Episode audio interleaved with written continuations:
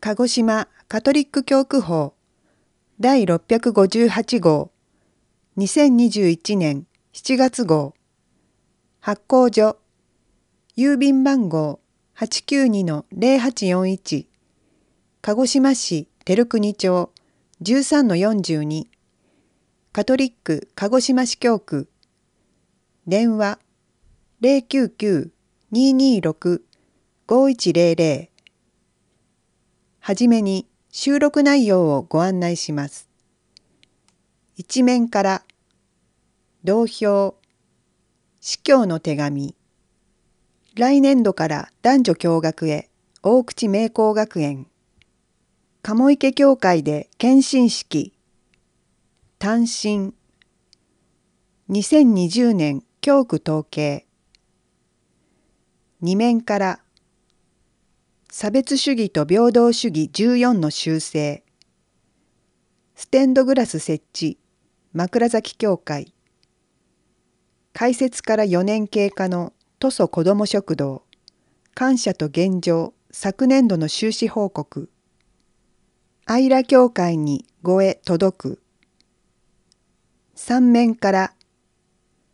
鹿児島教区共生カバーヤンセクション。子どもと女性の権利相談室。安吉神父の聖書教室。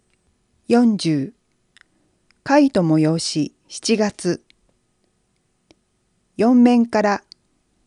教区シノドス。これからどう進む。10 KJP 鹿児島正義と平和協議会。通信。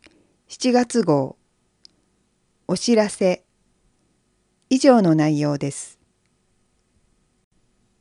一面から同票クエリーテアウテムプリムムレグヌムデイエトユスティティアムエイウス。まず神の国とその義を求めよ。司教の手紙。家族の中の親子関係。鹿児島教区司教中野博明。教区の皆様お元気でしょうか？今回は家族の中の親子関係についてお話ししたいと思います。一組の男女が結婚して夫婦になります。その夫婦に子供が生まれるとその子供に対して夫婦は親になります。つまり夫婦に親としての新しい使命と責任法律上の権利と義務。が生じるわけです。そうすると親は子供に対して自分は親であるというよりも親になったという方が正確な表現であります。聖書の世界はいわばこの親子関係が軸となって歴史物語が展開していきます。つまりアブラハムとイサクイサクとヤコブヤコブと12人の子供たち創世記12から50章3章といった具合です。イエスの場合もアブラハムから養父のヨゼフまでの系図が記されています。マタイ1の1から173章聖書の民イスラエル人にとって系図はとても大事だったことがわかります。ところでイエスは結婚して子供を残すということはしなかったので血縁は途絶えてしまいました。イエスはこの点をどのように考えていたのでしょうか。これからイエスと天の父との関係をお話ししていきます。30歳を過ぎてからイエスはヨルダン川で洗礼者ヨハネの洗礼を受けます。その折、天が開き、精霊が鳩のようにイエスの頭上に降りて、これは私の愛する子、私の心にかなうもの、マタイ3の17という声が天から聞こえました。これは天の父によるイエスに対する子としての認証であると言えます。それからイエスは父から委ねられた福音宣教の使命を果たし始められます。宣教生活中のイエスの説教の中心テーマは、あなた方が信じ、嘆願している神様は、あなた方のお父さんであるという点でした。そして、天におられる私たちの父と呼びかける主の祈りを授けられるのです。マタイ6章3章。当時のユダヤ教の指導者に対しては地上のものを父と呼んではならない。あなた方の父は天の父お一人だ。マタイ23の9と断言します。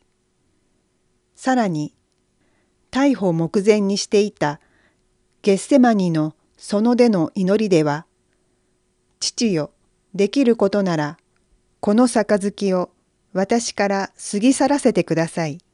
マタイ26の39と祈り、十字架上で息を引き取るときには、父よ、私の霊を御手に委ねます。ルカ23の46大声で叫びました。このようにイエスの地上での生活では、天の父とのつながりが明確に示され、それなしには十字架による死と復活という人類の罪の贖いの技は実現できなかったとも言えます。イエスはその人生を徹底的に天の御父との対話とそのつながりを生きた人だったと言えます。還元すれば天の父に対する子としての生き方を私たちに享受してくださったのだと言えます。私たち人間はこの地上で子として育てられ、やがて大人になって、今度は親として子を育てます。子供時代の自分と親となった自分とは、その心構えは大いに異なります。しかし、神に対する私たち人間の姿勢は、あくまでも子なのです。洗礼を受けて神の子供にしていただいた私たちはイエスのように生涯を天の父の身旨を求めそれを果たしていけるように子として全力を尽くさなければなりません。それと同時に親になった私たちは天の父から授かった使命として子供を愛し保護しなければなりません。イエスは言っています。あなた方の天の父が完全であられるように、あなた方も完全なものとなりなさい。マタイ5の48。また、あなた方の父が憐れみ深いように、あなた方も憐れみ深いものとなりなさい。ルカ6の36。完全な方、マタイ。憐れみ深い方、ルカという表現はそれぞれ天の父の異なる面を表しています。つまり豪気な面と優しい面を持つ天の父の性格であるということが言えます。またこの文言は敵をも愛せよというイエスの説教の主題の結論として用いられています。すなわち敵をも含むすべての人をご自分の愛の対象にしているのが天の父であるのに対して、それを模倣するように言われているあなた方は、とは、全人類を愛する博愛主義者たれというよりも、自分の配下にある子供たちを愛する人たち、まさに家長である親御さんたちのことではないでしょうか。写真があります。笑顔の中野司教の顔写真です。来年度から男女共学へ大口名工学園カノッサ修道女会が経営母体の女子教育の場学校法人大口名工学園中学校、高等学校が来年度から男子生徒も受け入れる共学校としてスタートすることとなった。大口名工学園の開校は1961年4月のこと。当時の大口市の要請に応えてのもので、中学生120人、高校生80人で始まった。それから約60年、学園のある伊佐地区は人口が減少し、学校経営としては困難な状況になっていった。そんな中にあっても女子教育の場として続けられてきたのは、個性を伸ばす教育に尽力してきた学園の姿に、卒業生をはじめとする多くの人たちが魅了されてきたからだと言える。しかしながら、最近の生徒不足には学園の存続が疑問視されるほどで、打開策として来年度からの男女共学化へと歩みを進めることとなった。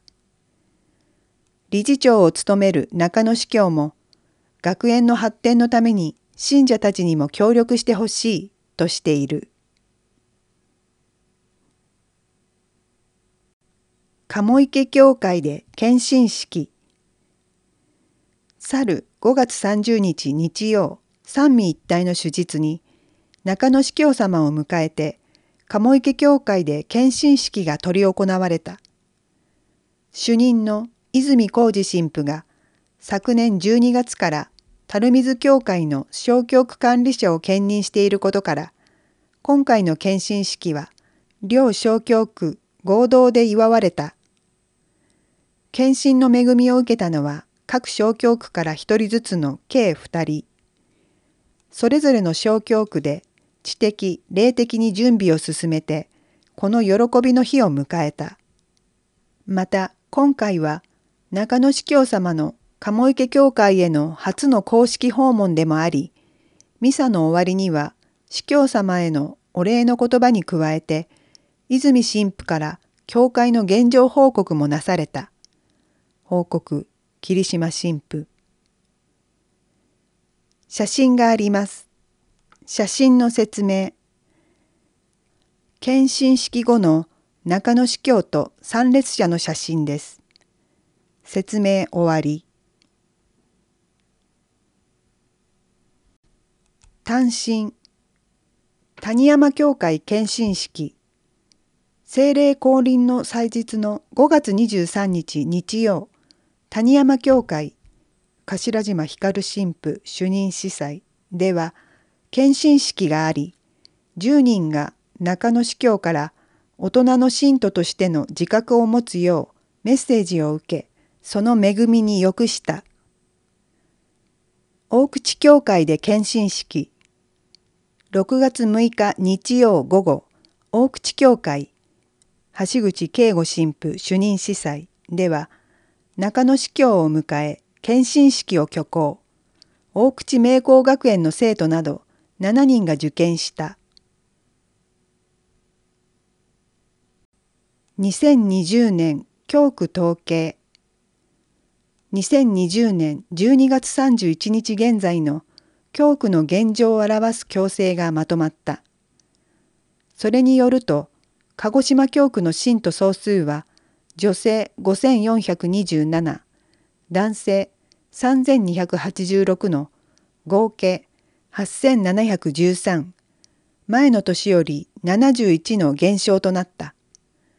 また、所在がわからなくなっている居所不明者は、前年より79人増加し、725人。洗礼者数は前年とほぼ同じだったが、受験者数はコロナ禍のためか4と少なかった。